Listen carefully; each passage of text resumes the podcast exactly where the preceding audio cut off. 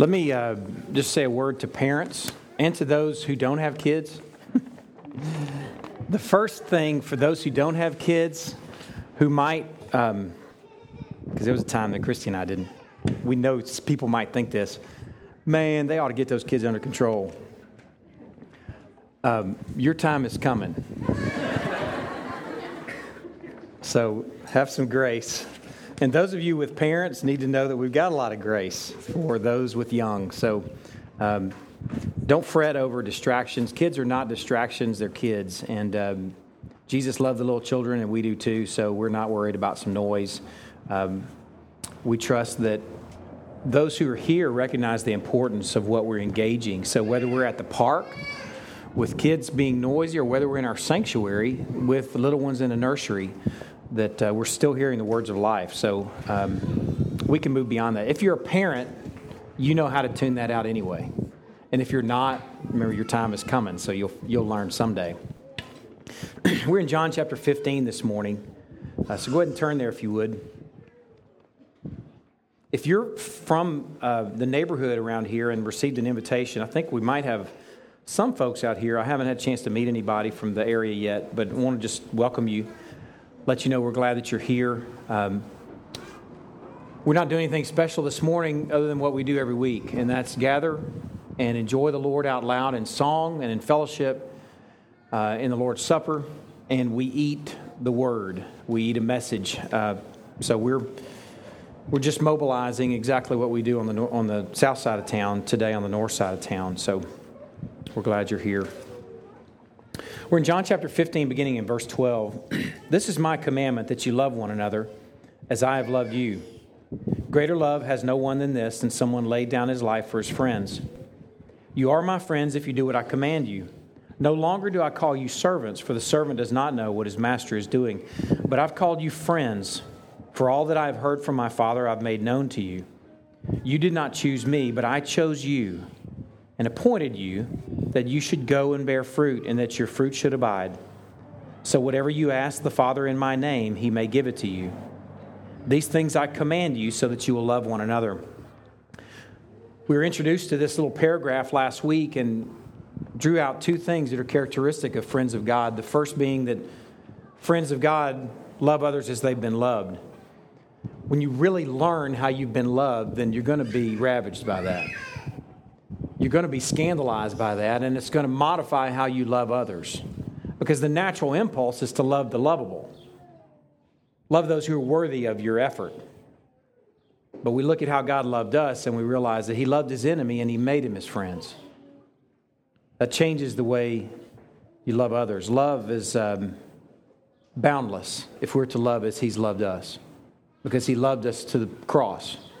But it's also not stupid. It's boundless, but not stupid. God still calls those to repentance. Love does not equal tolerance.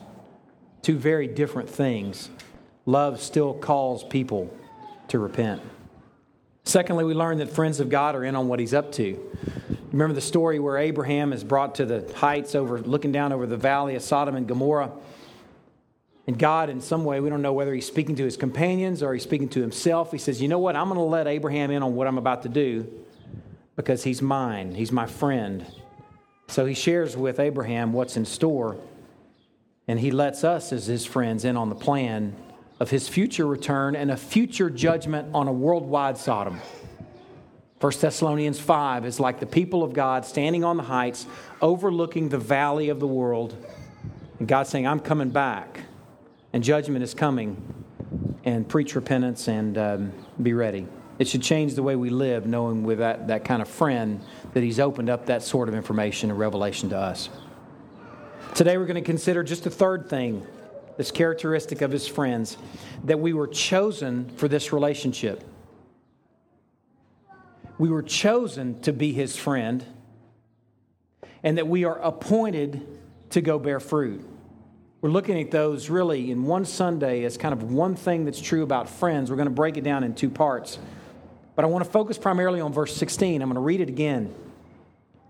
You did not choose me, but I chose you and appointed you that you should go and bear fruit, and that your fruit should abide, so that whatever you ask the Father in my name, he may give it to you. Turn to Matthew chapter 4. It's helpful to remember context every time you're reading a passage. In John chapter 15, the context is the night before he's crucified. And he's speaking with, as you hopefully remember, he's speaking with the 11. At this point, Judas has left the table. He's speaking with his 11 disciples. And he's saying to them, Remember, guys, you did not choose me, but I chose you. Here's what that looked like three years earlier in Matthew chapter 4, verse 18. While walking by the Sea of Galilee, he saw two brothers, Simon, who's called Peter, and Andrew, his brother, casting a net into the sea, for they were fishermen. And he said to them, Follow me, and I will make you fishers of men. Immediately they left their nets and followed him. And going on from there, he saw two other brothers, James, the son of Zebedee, and John, his brother, in the boat with Zeb, their father mending their nets, and he called them. Immediately they left the boat and their father and followed him. When Jesus is reminding these 11 that I chose you, you didn't choose me, he's reminding them of what happened three years earlier, and it looked just like what we just read. You remember when I chose you guys? And they may have recalled the ones who were casting their nets, Peter. See, I remember that day. I was trying to haul in a load of fish and provide for myself as a way of means of living. But Jesus came by and called me, and I followed him immediately. They might remember being in the boat with their pop, Zeb, fishing or mending nets, where Jesus came along the shore and said, You follow me. They would have remembered that time. Some might have remembered the day that they were skimming off the top as a tax collector as they're in cahoots with Rome, not a friend of a Jew and not a friend of Rome, but as a tax collector skimming off the top. And Jesus said, You follow me. Jesus wanted to remind these guys that he chose them, they didn't choose him. This was interesting because the culture in that time was a time where you chose your teacher. The same would be true for people that go into graduate studies or higher level studies right now, they may decide who they want to go study under. Paul is a great example of a man who did this very thing. Paul, it seems, studied under a man named Gamaliel, a famous Jewish teacher. And Paul likely sought this guy out as his teacher. So let's contrast Paul. Let's use Paul as a contrast to understand the difference between choosing your teacher, as Paul did Gamaliel, and what God does with his friends. Listen to this passage from Acts chapter 9. Don't turn there, just listen. I have a few places I want you to turn this morning, and I'll let you know when I want you to go there. Acts chapter 9. But Saul, still breathing threats and murder against the disciples of the Lord, went to the high priest. Saul, who studied under Gamaliel. That's the, the, the teacher he chose. He's breathing threats and murder against the disciples of the Lord. He went to the high priest and asked him for letters to the synagogues at Damascus so that if he found any belonging to the way, men or women, he might bring them bound to Jerusalem. Now, as he went on his way, he approached Damascus, and the teacher found him. The teacher, the one that says, Remember, I chose you on the eve of his death, later chooses Saul. And suddenly a light from heaven flashed around him, and falling to the ground, he heard a voice saying to him, Saul, Saul, why are you persecuting me? And he said, Who are you, Lord? And he said, I am Jesus, whom you are persecuting. But rise and enter the city, and you will be told what you are to do. God chose his enemy right here, who's conspiring to murder his followers. God chose his enemy and made him his friend. That's what God does. He did it with his disciples, he did it with Saul later, Paul. Hopefully, you remember the story from last week of Abraham. Let me just read an excerpt from there. Now, reading it in view of him choosing his friends. He's looking over the heights. He's on the heights over Sodom, and he's looking down on the valley, and he says, Shall I hide from Abraham, my friend, what I'm about to do, seeing that Abraham shall surely become a great and mighty nation, and all the nations of the earth shall be blessed by him, for I have chosen him. I cannot imagine that on the night that Jesus sat with his 11 and he shared these words I chose you, you didn't choose me. I'm your friend through what's about to happen tomorrow. That he wasn't thinking back to this conversation that he had with Abraham 2,000 years earlier, 4,000 years earlier than now. That he's not thinking about that moment like it was yesterday for him. He says, I've chosen him that he may command his children and his household after him to keep the way of the Lord by doing righteousness and justice, so that the Lord may bring to Abraham what he has promised him. It's important to see the order, too. He called Abraham his friend. He said, I'm going to reveal to him what I've shown to him, or I'm going to show him what I'm, I'm going to reveal to him what's in store. I'm choosing him to be my friend. And the grounds for sharing these details is his relationship with Abraham, not Abraham's righteousness. Look at the order. I've chosen him that he may command his children, his household after him, to keep the way of the Lord by doing righteousness and justice. It doesn't say by doing righteousness and justice, I'm going to choose him. That's so important. He's chosen for righteousness and justice. Abraham wasn't righteous and just before he's chosen by God. God chose him, chose his enemy, and made him his friend. Deuteronomy has a series of passages in it that have to, do, have to deal with Israel being chosen for friendship.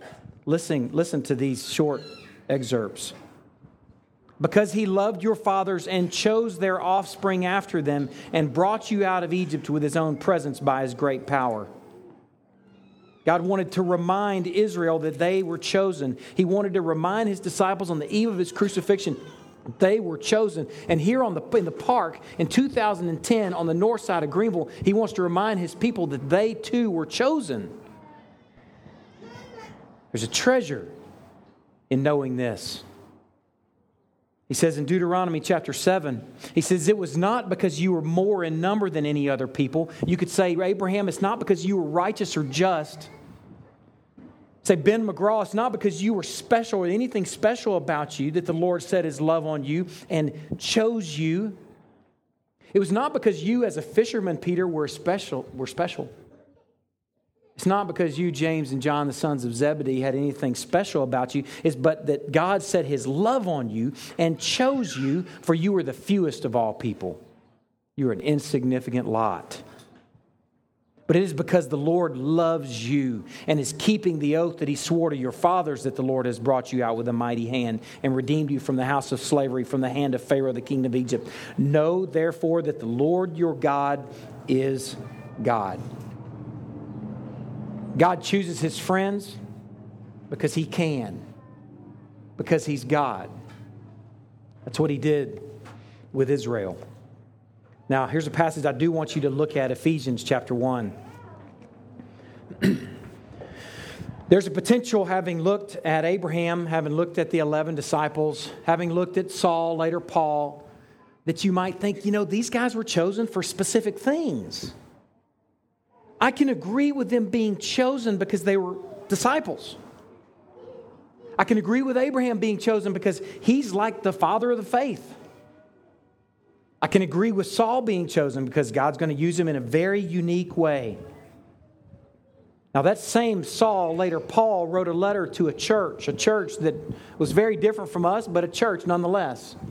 The church at Ephesus 2,000 years ago received this letter from Paul with these words in verse 3, it says, Blessed be the God and Father of our Lord Jesus Christ, who's blessed us in Christ with every spiritual blessing in the heavenly places. Listen. Even as he chose us in him before the foundation of the world. That we should be holy and blameless before him in love. He predestined us, he predetermined. That's going to be my friend. He chose us before the foundation of the world. He predestined us for adoption through Jesus Christ according to the purpose of His will, not yours. According to the purpose of His will, He chose the 11, the motley crew, fishermen and tax collectors. According to His will, not theirs. Who chose who? He chose them. He chose Saul, later Paul. He chose us. In him we have redemption through his blood, the forgiveness of trespasses according to the riches of his grace, which he lavished upon us in all wisdom and insight, making known to us the mystery of his will according to his purpose, which he set forth in Christ. He created a new people in you. He took a bunch of enemies and he made you, us, his friends. It was his choice. He predetermined that he predestined that. God doing this should really add a note of gravity to what it means to follow Him. To know that you were chosen for something should add a note of gravity to what you're about. If you think you chose Him, it's easy to be lukewarm about it. It's easy to be mediocre and just exist, but realizing that God chose you before you ever took a breath adds a note of gravity to it. It adds a note of gravity to the faith when you realize that you were chosen to be his friend. The second thing I want us to see this morning is that we were chosen to be his friend and we were appointed to go and bear fruit.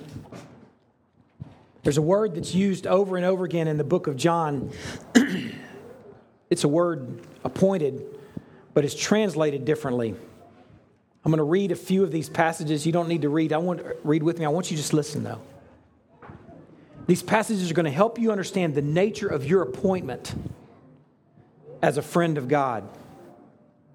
John chapter 10 verse 11 says, "I am the good shepherd, and the good shepherd lays down his life for the sheep." It's translated there as the word lay down. It's the same word that's here in John chapter 15 for appointed this could read, I'm the good shepherd, and the good shepherd appoints his life for the sheep. And this is what he says you guys are. You, my 11, are appointed. It's no accident that he uses that word, and he uses it over and over again. Just as the Father knows me, and I know the Father, and I lay down or appoint my life for the sheep. For this reason, the Father loves me because I lay down my life that I may take it up again. No one takes it from me, but I appoint it, I lay it down of my own accord. It's used in John chapter 10, verse 11, 10, chapter, 15, chapter 10, verse 15, verse 17, verse 18, chapter 13, verse 38, chapter 15, verse 13, chapter 19, verse 41, chapter 19, verse 42. That may just seem like uh, academic anomaly to us, but to people who walked with him for three years, who heard this word used over and over and over again. And he says this about them. And every time he refers to it, he's referring to his cross. Should add a note of gravity, too, to what it means to be appointed. That as his friends, we are appointed for death. As his friends, we are appointed to bear a cross. Appointed. As his friends, we are appointed to lose our lives for his sake. Sound familiar? As his friends, we are appointed to suffer. There's a, there's a word in this passage here in verse 16 that's so important. I chose you and appointed you that you should go and bear fruit Sometimes people wonder why I don't encourage the NIV. I, encourage, I don't encourage the NIV because it takes away important words like that. That matters. In the Greek, it's called a hina clause. It could be translated so that you have been appointed so that you should go and bear fruit. You've been appointed for a purpose. It's a purpose clause. You want to know what your purpose in life is? There it is. That's why you've been chosen to be his friend. That's why you've been appointed. You've been appointed to go and bear fruit. The reference that he uses here for, to, with these 11 is a reference to their work of taking the good news to those who didn't know him. You're appointed for that. It's not optional, it's not a maybe. It's what you were made for, it's what you were recreated for. You're pointed to go and bear fruit. And the fruit would be that lost sheep would hear the shepherd's voice and follow him when you would share the good news of Jesus Christ. Like he sought them out as they're just off fishing, as they're sitting in a boat with their pop, as he sought them out when they're manning a tax collector booth, as he sought them out when they're on the road to Damascus, we seek others out with this good news. That's bearing fruit, and we make friends that way. And we make friends with good news. That's what we're doing today here in Greenville on the north side of town in Grand Park. It's a whole lot cooler, a whole lot less distractions over there on the south side of town in our building. But man, we're leaving that building to step away, at least periodically, to remind ourselves that we were appointed to go. And that's what we're doing today. That's what we did Wednesday when we passed out flyers in the neighborhood surrounding this park. That's what we'll do out here in the coming Wednesday nights while we enjoy Christ out loud. We're going.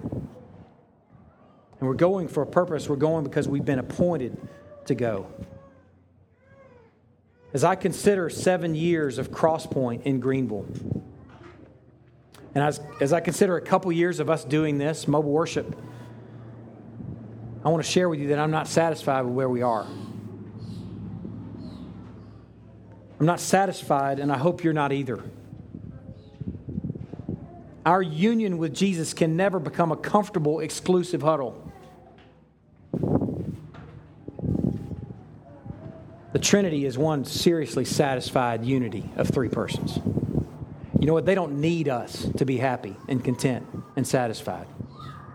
They're inter-involved, interpenetrating, interentwined, perichoretically involved in each other, Father, Son, and Spirit. They didn't create creation because they needed us. They're super satisfied in and of themselves. And you know what? I see that in Crosspoint. I see a bunch of people that love each other, man, in a quality way, interpenetrating, inter-involved, interconnected, perichoretically enjoying each other. But like the Trinity, thankfully, the Father reaches out and down and draws us into this relationship with Him. And that's got to be the nature of the church. Reaching outward and downward and overward and upward all the time because we were appointed to go. That's who we are, it's what we were made for. As I consider seven years in Greenville, I'm not satisfied, but I do celebrate fruit, and I'm looking at fruit right now. The families that are here, the families that are traveling this weekend, all the faces, all the people that we're walking with are fruit. And there's some fruit that's come from seeds that Crosspoint has sown, but most of you have come from seeds that someone else sowed. Really. Past pastors, moms and dads that you grew up with in the faith, friends that were faithful to share with you, and we're reaping their harvest and enjoying their harvest right now. My burden that I'm reminded of in passages like this is that we have an opportunity to sow for tomorrow's church. Or someone may gather in a park in Greenville decades from now and think back on y'all sowing in their lives. Think back on Crosspoint in 2010, sowing maybe in the north side of Greenville. I'm not satisfied. I look at this north side of Greenville, and this is, I don't, probably the fifth mobile worship that we've had on this side of town. And we don't have a large number of people here joining us for corporate worship. But I'm reminded that the kingdom of God is like a mustard seed. Someone reminded me this week, it's a sweet reminder that church people count attendance, kingdom people count who's not there. Kingdom people are burdened for who's not there. The people that we met on Wednesday, the people that came around yesterday, we're burdened for just to have a presence. So we're sowing just being here today. And it's tiny little mustard seeds, but we're sowing. And we're trusting the God of the garden that He'll do something with it in His time. We're sowing because we were appointed to go. Chosen for friendship and appointed to go. That's who we are. Let me pray. I want to pray for a church on the north side of town here, North Baptist Church. I want to pray for the people of God at Crosspoint. I want to pray for fathers, husbands, mothers, single moms, shepherds, basically folks that are leading families, that we will engage this realizing that we were chosen to be friends and that we were appointed to go. Your go might be your cubicle that you work in, it might be the warehouse where you work. Your go may be the neighbors across the street that you've been burdened to have to your house for dinner. Your go may be the, the woman's pregnancy clinic, working there and sharing Christ with people that are in a moment of crisis. But your go must be go because you were appointed to it. That's what I'm going to pray for. Let's pray. Lord, first of all, in prayer, we want to pray for a fellow a sister church here in this side of, on this side of town, North Baptist Church. I want to pray for Kelly Reagan and pray for his marriage. Well, I, actually, Lord, I first want to pray for his worship. I pray that he's enjoying you, that he's satisfied with you, that he's ravaged by the amazing truth that he's been made friends with you through the work of the cross. I pray that that invades his marriage and his family his home and environment, that his wife and kids see what the gospel looks like by the way he loves them. Lord, I pray that it fills his time in pastoring and preaching, and it spills over onto a people where a people too are ravaged by that reality. And Lord, I pray for this church on this side of town that they will have opportunity to connect with people in this community. They'll have the opportunity to love them with the gospel. Lord, I pray that in whatever way possible that we can come alongside this church, whether it's an official way or just this morning praying for them, burdened for them. Pray that your name will be famous and enjoyed and renowned in North Baptist Church and through North Baptist Church. Lord, I pray for Crosspoint Fellowship, for those who are walking with the body, for those who are visiting with this body this morning. Lord, I pray that we will just be amazed by this reality that you've taken your enemies who were not righteous and were not just, and you've reckoned them righteous and just through the finished work of Christ, and you've made us your friends. Lord, I pray that we will be amazed by the reality that, that you chose us before we ever took a breath. That we were appointed for this hour and that we were appointed to go. Lord, I pray that it'll add a note of gravity to our engaging our neighbors, a note of gravity to our engaging our workmates, our family members, our friends, with just out loud worship. Lord, we are so amazed by your grace and your gospel and your story. We're so thankful this morning for the chance to enjoy you in the park. Thankful for a breeze that we can feel against our face, breath that we can take in, words that we can communicate, thoughts that we can think about you, hands that turn pages of truth. We are swimming in your blessings. We are grateful. We enjoy you now in worship through the supper. In Christ's name we pray. Amen. We're going to have a Lord's Supper now, and um, what we're going to do as families are as um, if you're here as a single person, I want you to jump in with a family. If you're a family and you see somebody that's by themselves this morning, grab them up and come up to two tables, one over here and one over here that have the elements. Uh, like for the shepherd of the family, if it's a single mom or a father or whoever that might be, for you to lead your family in taking the elements together, lead them in prayer, sharing your gratitude for the finished work of the cross, sharing, sharing your satisfaction with our being his friend, and let's uh, continue in worship through the supper. The offering plates are on the table too, so you can worship in giving at that point. God, thank you so much for the time that we've had together in the park today so far. Uh, we look forward to enjoying each other in fellowship over a meal. I pray your blessings over the meal. I um, uh, just ask that you'll just be enjoyed uh, as we continue to enjoy a pretty day out here. We love you, Lord. Uh, we thank you. In Christ's name we pray. Amen. Thanks, y'all.